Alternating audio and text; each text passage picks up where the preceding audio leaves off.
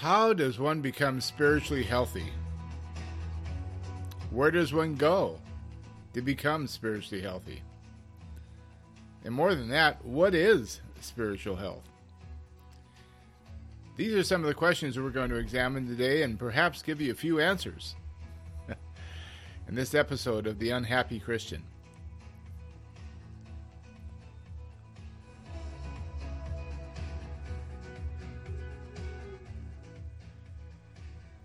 Well, I want to take a few minutes today just to talk to you about spiritual health and why it is I do these broadcasts. Uh, I'm not looking for fame. I'm not looking for popularity. I'm not looking to um, monetize the gospel, as so many do today, who preach the gospel for profit. Um, I'm not interested in um, being having all the answers for people. I'm not a guru. I'm a I'm a man who is in Christ, who's been uh, given certain spiritual gifts, and it's very important to me that I be faithful with those gifts in service to you. And so the reason I do these broadcasts is because I want to share with you the spiritual health that I have been able to come to, uh, as have my, has my wife and my family, for the most part, um, as a result of uh, some suffering. And to be totally frank, um, my suffering at the hands of clergy and at the hands of Uh, cultural Christianity and uh, the the um, uh, point the point almost leaves me speechless talking about it. The point where I had to recognize and and grow up and discern what was true and what was false. And the only way I knew to do that was to prayerfully and contextually engage the text of Scripture. Uh, until I found the gold, until I found what was what it was that um, the the scripture, what the text was here to reveal to me. And of course, what the text is here to reveal to anyone is the person and the work of Jesus Christ in all his beauty, in all his glory, and how that through him we have fellowship with the Father and with the Son, through the ministry of the Spirit, and in the ministry of the Spirit. And so that we are now in a state, by faith, of adoption as children of God, who are joint heirs with Jesus. And no wonder John says in his first epistle, look at what manner of love, what kind of love the Father has bestowed upon us, that we should be called children of God. Now, John wasn't being sentimental there. He wasn't doing a rah-rah hype uh, thing. He was marveling at the fact that God not only sent his Son into the world, but that he sent his Son into the world to make atonement and to purchase for his own glory a people with whom he would unite them to his Son, with whom God would unite to his Son and conform them into his image. So, every believer is in the process of being conformed into the image of Christ in thought, word, and deed, and nature and character. We're working out the life of Christ in us. We are still who we are. We still have our unique personalities. But because of our union with Christ, we are being conformed into his image, because the old Adamic self, the person we were when we were born, has been crucified with Christ. That story has come to an end. And so the reason I do these broadcasts is I'm here to tell you that uh, as important and as helpful as psychology and philosophy and sociology can be, to some degree, the only way that we become spiritually healthy is in Christ.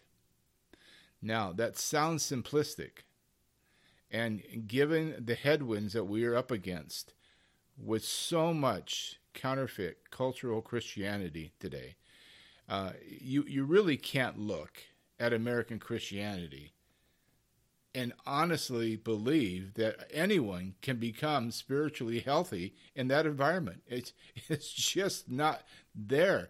It's any good systems analysis will tell you, or analyst will tell you, that you are getting the exact product that the system is designed to produce. And a cultural Christianity cannot produce mature, well-equipped, healthy Christians. It's just not designed to do that. Now, what is it designed to do? It's designed to give um, egocentric preachers who are filled with selfish ambition and greed a platform so that they can be something in their own eyes and they can gather adoring fans who call themselves members of their church. And they can have Uh, not only their platform on Sundays, they can do a television broadcast or a radio broadcast, and they can they can have this this large following, and everything centers on them and not on Jesus Christ. And so you can be conformed into the image of your celebrity pastor. I, I've seen that happen. I was part of a church before that happened back in the nineteen seventies. There was a time in the district of the denomination I was involved in at that time in which the the, the, the leading pastors of that district uh, all dressed the same. They all wore khakis, polo shirt, and a cardigan sweater. They all looked like they were going out to the golf club.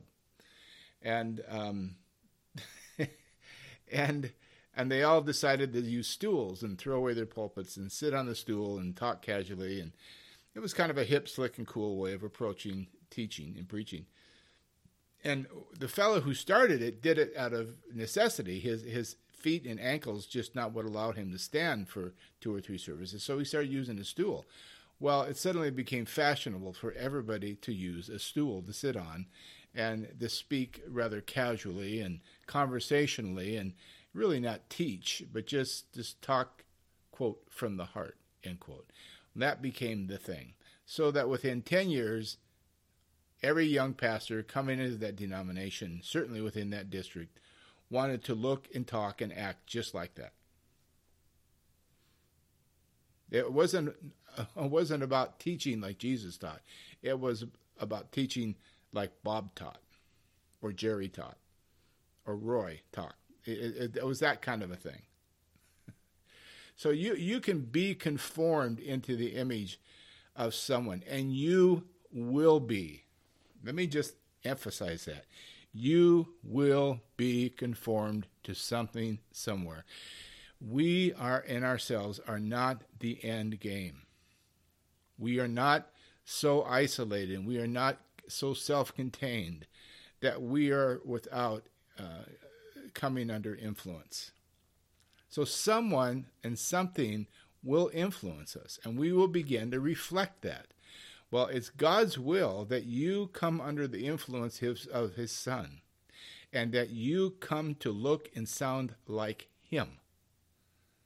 Not like me, not like your preacher, not like your parents, not like some charismatic political figure or religious figure. You are to look like his Son. That's the will of God for you.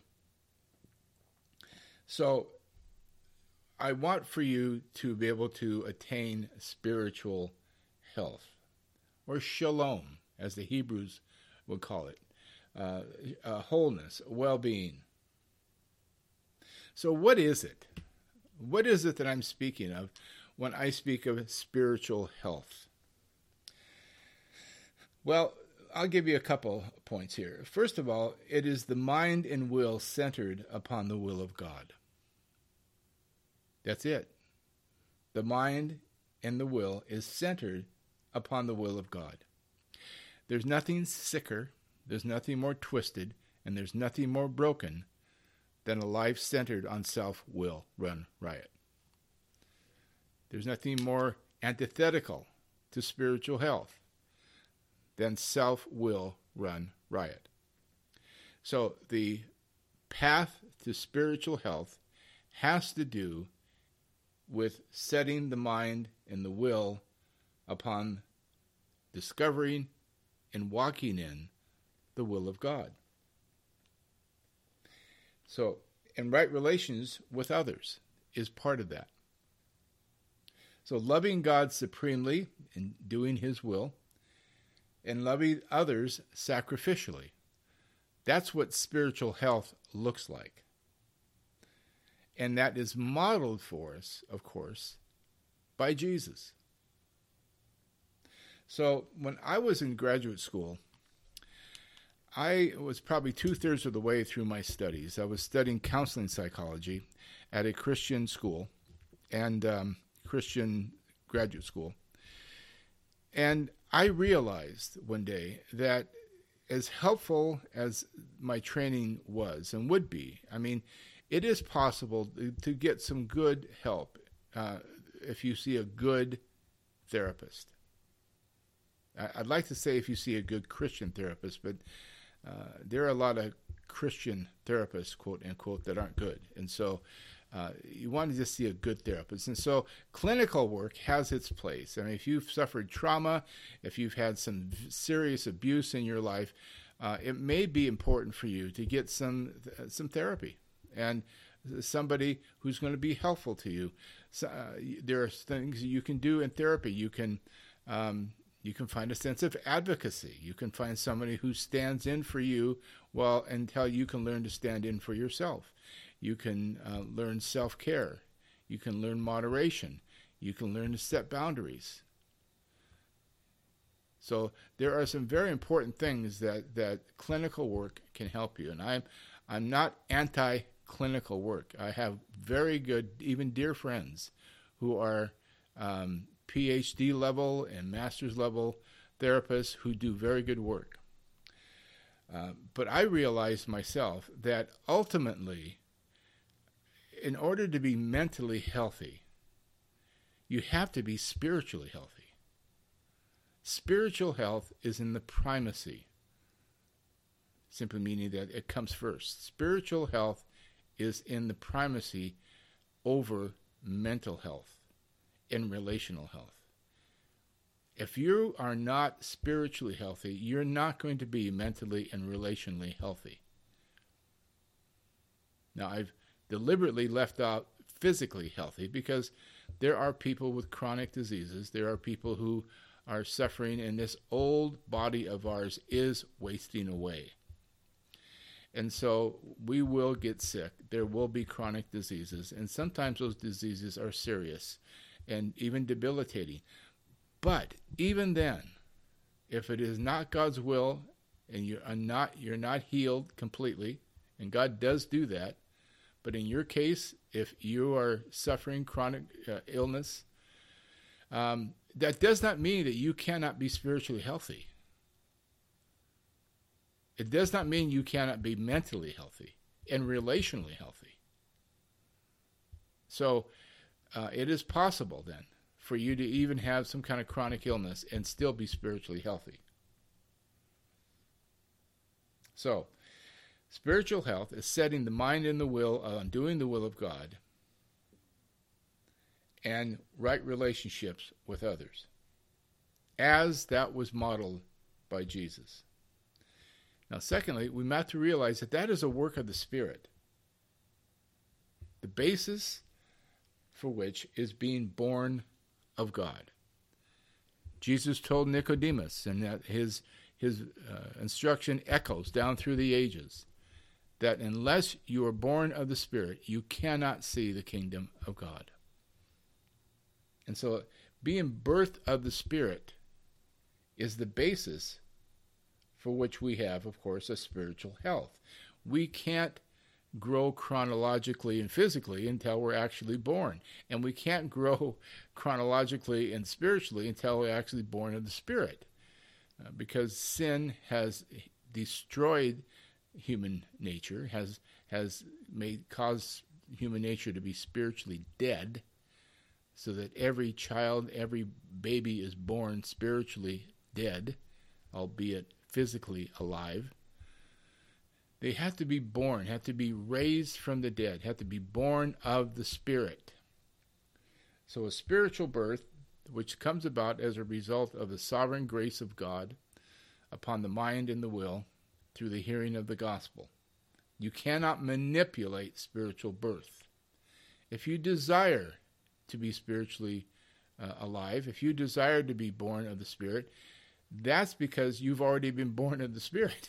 The Spirit's already worked upon your heart and your mind. The average rebellious sinner has no interest in being born of the Spirit. So you may have an experience that affirms that for you, but anyone who desires to be born of the Spirit and to be a child of God, well, that desire is indicative of itself, indicates itself that you have already been regenerate. The Spirit moved upon your mind and he- heart, most likely through the preaching of the gospel at some point, and you were moved. You were given new life in Christ. So, spiritual birth followed by conduct in accord with a um, what it means to be a faithful child in the house of God. So, to be spiritually healthy means that the mind and will is centered upon the will of God and developing right relationships as modeled by Jesus, which is a work of the Spirit. And then you have your responsibility, number three, within the community itself, to be grow into maturity, to be equipped. Ephesians chapter four speaks of the fact that the pastoral gifts are given, apostle, pastor, teacher, evangelist, prophet, are given to the church, not for the self-aggrandizement or the personal comfort of the one so gifted, but for the building up of the church, for the equipping of the saints, for the work of the ministry, and for the maturation of the saints, so that they can grow into the fullness of the stature of Christ, which is, by the way, the devil's worst nightmare. And no doubt why that is, the, the battle is so hot on that point. There's nothing more ch- challenging to your spiritual health than to be in a church or a denomination where the ministry has been usurped by the clergy. Perhaps you have an ordained priesthood, these men and women who have special powers, and and you must go to them for certain things. Perhaps you have a celebrity pastor or, or someone who thinks that they're the senior pastor. And so all blessing and all the work of, of the ministry must come through them first. And they've usurped and robbed you of your place and your ability to exercise your spiritual gifts within the body of Christ, because it's their job to do that. They are usurpers and should be resisted. And if they don't repent, you should get away from them. Part of spiritual well-being, spiritual health, is exercising your spiritual gifts. Now, every Christian has a, at least one spiritual gift, and some have many. So the next thing is beginning to discern good from evil. In Hebrews chapter five, the author uh, rebukes his readers, saying that he has much to tell them about the priesthood of Jesus, but it is, quote, in verse eleven, but it is hard to make it clear to you because you no longer try to understand.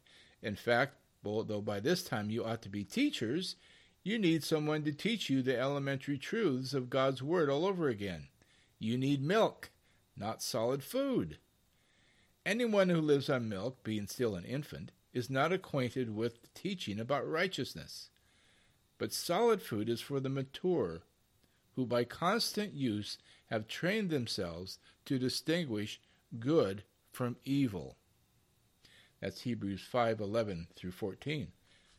So this part of spiritual maturation, of course, is essential to spiritual health. Gaining spiritual health is about growing up in Christ. It's about learning to discern between good and evil. And if ever the churches needed discernment, it is today. I am astonished at the number of false prophets and charlatans at work in American culture. And I think of any poor person who actually comes to Christ, has a legitimate conversion experience, is born of the Spirit, and has even gone through the waters of baptism, and then begins their Christian life, what kind of a circus they are most likely going to walk into in American cultural Christianity, and how the, the deck is stacked against that person ever becoming spiritually mature, ever becoming spiritually healthy. So that's another reason I do these broadcasts. I, I, I don't have the ability to make anyone spiritually mature through an audio recording or a podcast. But I can contribute.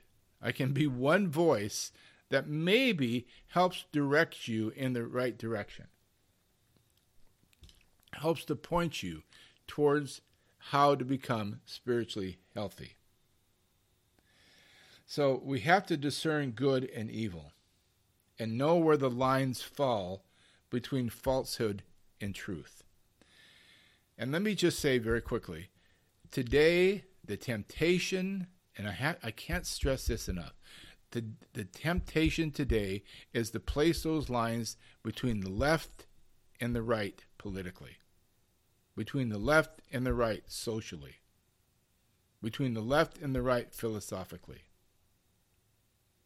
And and those those lines are hardening. Those positions are hardening. And and Christians have failed in their discernment to realize that both the left and the right are part of the same wicked system. That they've placed their line between the left and the right, aligned themselves with mainly the right, even though there are many Christians who align themselves on the left, and then they call each other good or evil. I mean, I've heard plenty of, and I know you have too by now. If you've been around for any length of time, if you're if you're listening, you've heard it.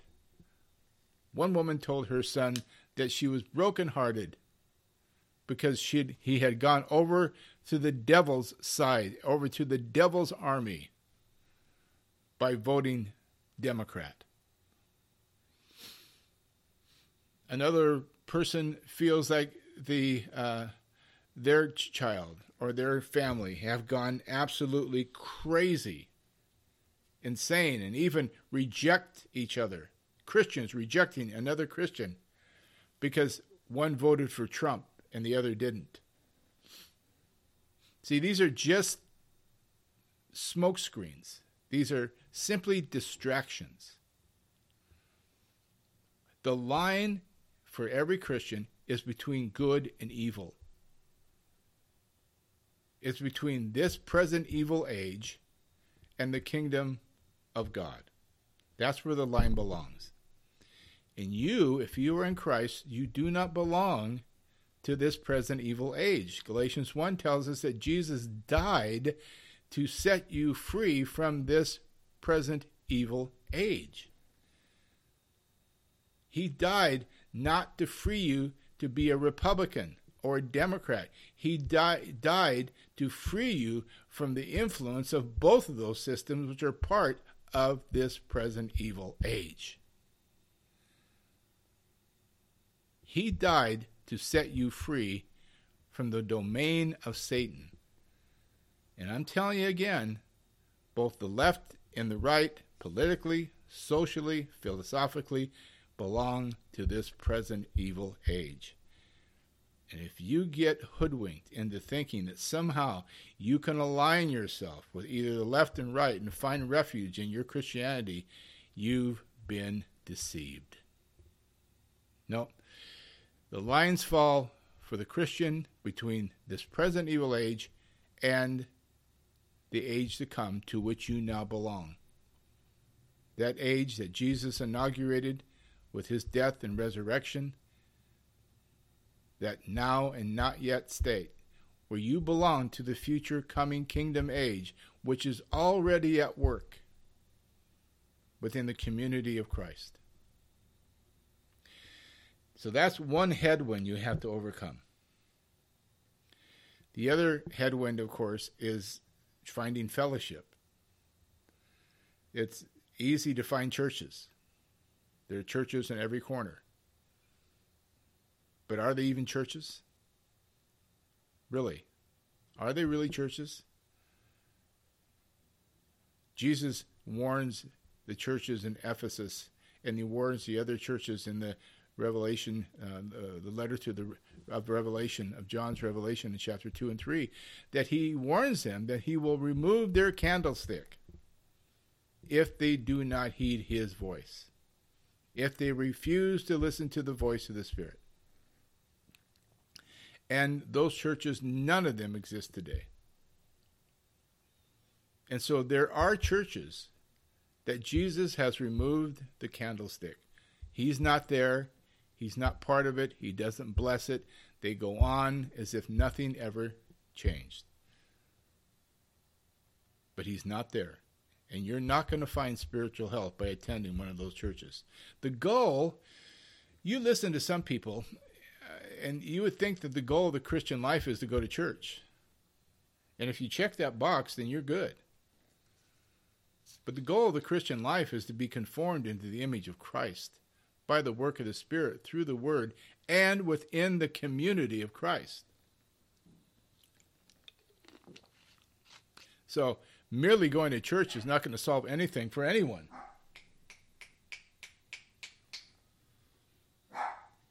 It, it's not going to happen. My dog's barking. Excuse me. So, finally, spiritual health, you must realize, is a narrow, even lonely path with few in your fellowship. If your goal is to be part of a big megachurch, if your goal is to be part of the, the latest happening, it took me, I had to step out of the evangelical world for about a year or so or more, in which my wife and I maintained fellowship with other Christians. We didn't step out of the body of Christ, but we did step away from the church scene. And the further I got away from it, it's like anything else, you began to see it for what it is. And I saw the church that we had been going to finally as this big box machine, this, this real retail machine, selling retail religion to consumer purchasers. And it all, all it costs you is ten percent of your gross income. But the whole environment in that church was set up to provide consumers with the right kind of worship music, the right kind of preaching, the right kind of programs, the right kind of atmosphere, so that American cultural Christians and consumers will get their needs met. You're not going to get spiritually healthy in that kind of environment, folks. It's just not going to happen. They're not there for that. These big box mega churches with celebrity pastors aren't, they don't sit around praying as how to grow you up in Christ and help you gain spiritual maturity. They're there to advance their own interests. Now, are there exceptions? I'm sure there are. Are there decent churches? Are there good churches? Yes, there are. Are there good, holy, godly pastors in the world? Of course there are. But they're in the minority. They are the exception. And folks, they always have been. God's holy people have always been the exception to those in the world. There's a reason why Jesus said in Luke, he told his disciples, "Fear not, little flock." It's your Father's good pleasure to give you the kingdom. In the early days of the church, it was the disciples against this incredible structure in Jerusalem, the temple, the Pharisees, the high priests. Hundreds of years of tradition. And it was them, filled with the Spirit and following this crucified and now risen Nazarene. So they had to be prepared to be outside of the camp. They had to be prepared to come outside the camp. In fact, in Hebrews thirteen thirteen, the author says, "Let us go outside the camp to him." And so you must be prepared if you're really truly interested in being spiritually healthy. Now, if you're you're just interested in being part of the latest happening and having lots of social friends and and being part of this religious network, then then, then you can find that anywhere. It's easy to find. What it isn't easy to find is genuine fellowship with people who are moving in the same direction of you with you. They are following the same blood-stained footprints of Jesus through the narrow gate in the straight path. So my contribution into your spiritual health is to help you develop the hearing of the Spirit in the text. And so what I do whenever I post a episode, I'm going to be engaged in some study, and I, my goal is is to help you learn to read the text and hear the text as it was intended to be heard. I'm less interested in you hearing me as I am you hearing the text. And so I will interject, I will offer my thoughts and my insights only that encourage you to continue to be encountered by the text. So you, when you read the text contextually, what I mean is, for instance, a letter with four or five chapters, an epistle with four or five, that was intended to be read all at once and to be heard in one time, one reading. And so mostly every letter, I would think the Gospels as well, were, were intended to be read all the way through in, in one hearing, one setting. How far have we fallen? No wonder so many Christians are dull of hearing. They don't know how to hear the voice of the Spirit in the text. They are devoid, they are deaf when it comes to hearing the Spirit in their life. No wonder they're struggling. Now, I'm not speaking about some charismatic craziness where the Lord told me who's going to win this week, the New York Jets or the Dolphins, or who's going to win the World Series, or who you should marry, or some other not that that that is just a false, counterfeit version of what I'm talking about. No, I'm talking about you being engaged by the text of Scripture through the ministry of the Spirit, so that you develop a hearing. You begin to hear the voice of the Spirit in the text.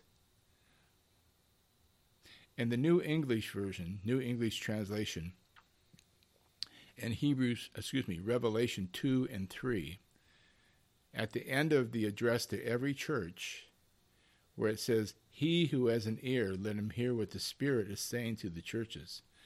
The translators have added, Um, which I think is accurate, "He that has an ear better hear what the Spirit is saying to the churches." I mean, there is a sense of urgency there. He who has ears to hear better hear what the Spirit is saying to the churches. So contextual reading and study of the text. That's the fastest way to learn to hear the voice of the Spirit. And that is where you begin to move in the direction of spiritual maturity and health. And as you get mature spiritually, as you become healthy spiritually, lo and behold, you begin to grow mentally healthy as well.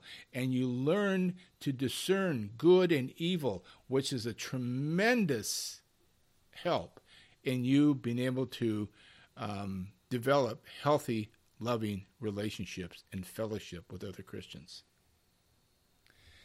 Now, this is in contrast to a lot of the devotional reading where you read some some passage ripped largely out of context, and then you read in the mornings two or three paragraphs of somebody's take on that passage. Um, or you read some proof texting commentary, or you read some, you become sermon dependent. Uh, you run around listening to, to two, three, four, five sermons a day, when you could spend that time instead actually engaging the text, allowing the text to encounter you, and hear the Lord yourself. Or maybe you spend all your time reading theology books. Maybe you have a library filled with theology books or the latest pop Christianity books. Or you're following some silly devotional like uh, Jesus Calling. I mean, Sarah Young, I think is her name. She's she's becoming quite wealthy and quite popular, uh, touting these um, special voices that she claims to hear. And though she, she attaches scripture at the bottom of it, of course... Of course, you've got to have credibility. You're being robbed. You're being you're being manipulated in order to stay deaf and dependent upon these types of things. Now, is it possible to do devotional reading? Of course it is. My wife and I do it. We'll take fifteen minutes and set aside and read a portion of a text, and we'll be careful to consider the context and the in the and this historical background for the text, so that we get the meaning of the text, because after all, the meaning of the scripture is the scripture. If you don't have the author's intended meaning of the scripture, you don't have the scripture. You just read a bunch of nice sounding words. So you want you want to read the text in such a way that you're reading contextually, that you're being led of the Spirit, you're being illuminated, and it is a joyful thing. I want that for you. It is a joyful thing to be encountered by the Spirit while you read, and you suddenly you realize the Holy Spirit is speaking with you. He's speaking to you through the text. Your eyes are being opened. Your ears are being opened. Your heart is being softened.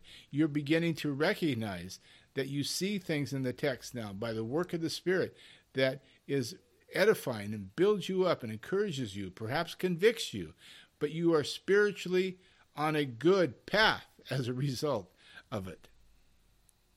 And you can share that then with someone else. So, let me close with this. I want you to be spiritually healthy. I want to contribute to your spiritual health. I want to be one voice that is actually expressing genuine concern for the things of Christ into your life. And to be spiritually healthy can be challenging in these perilous times.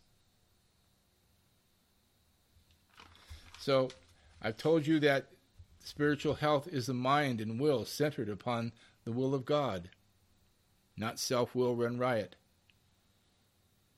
It is loving God supremely and loving others sacrificially.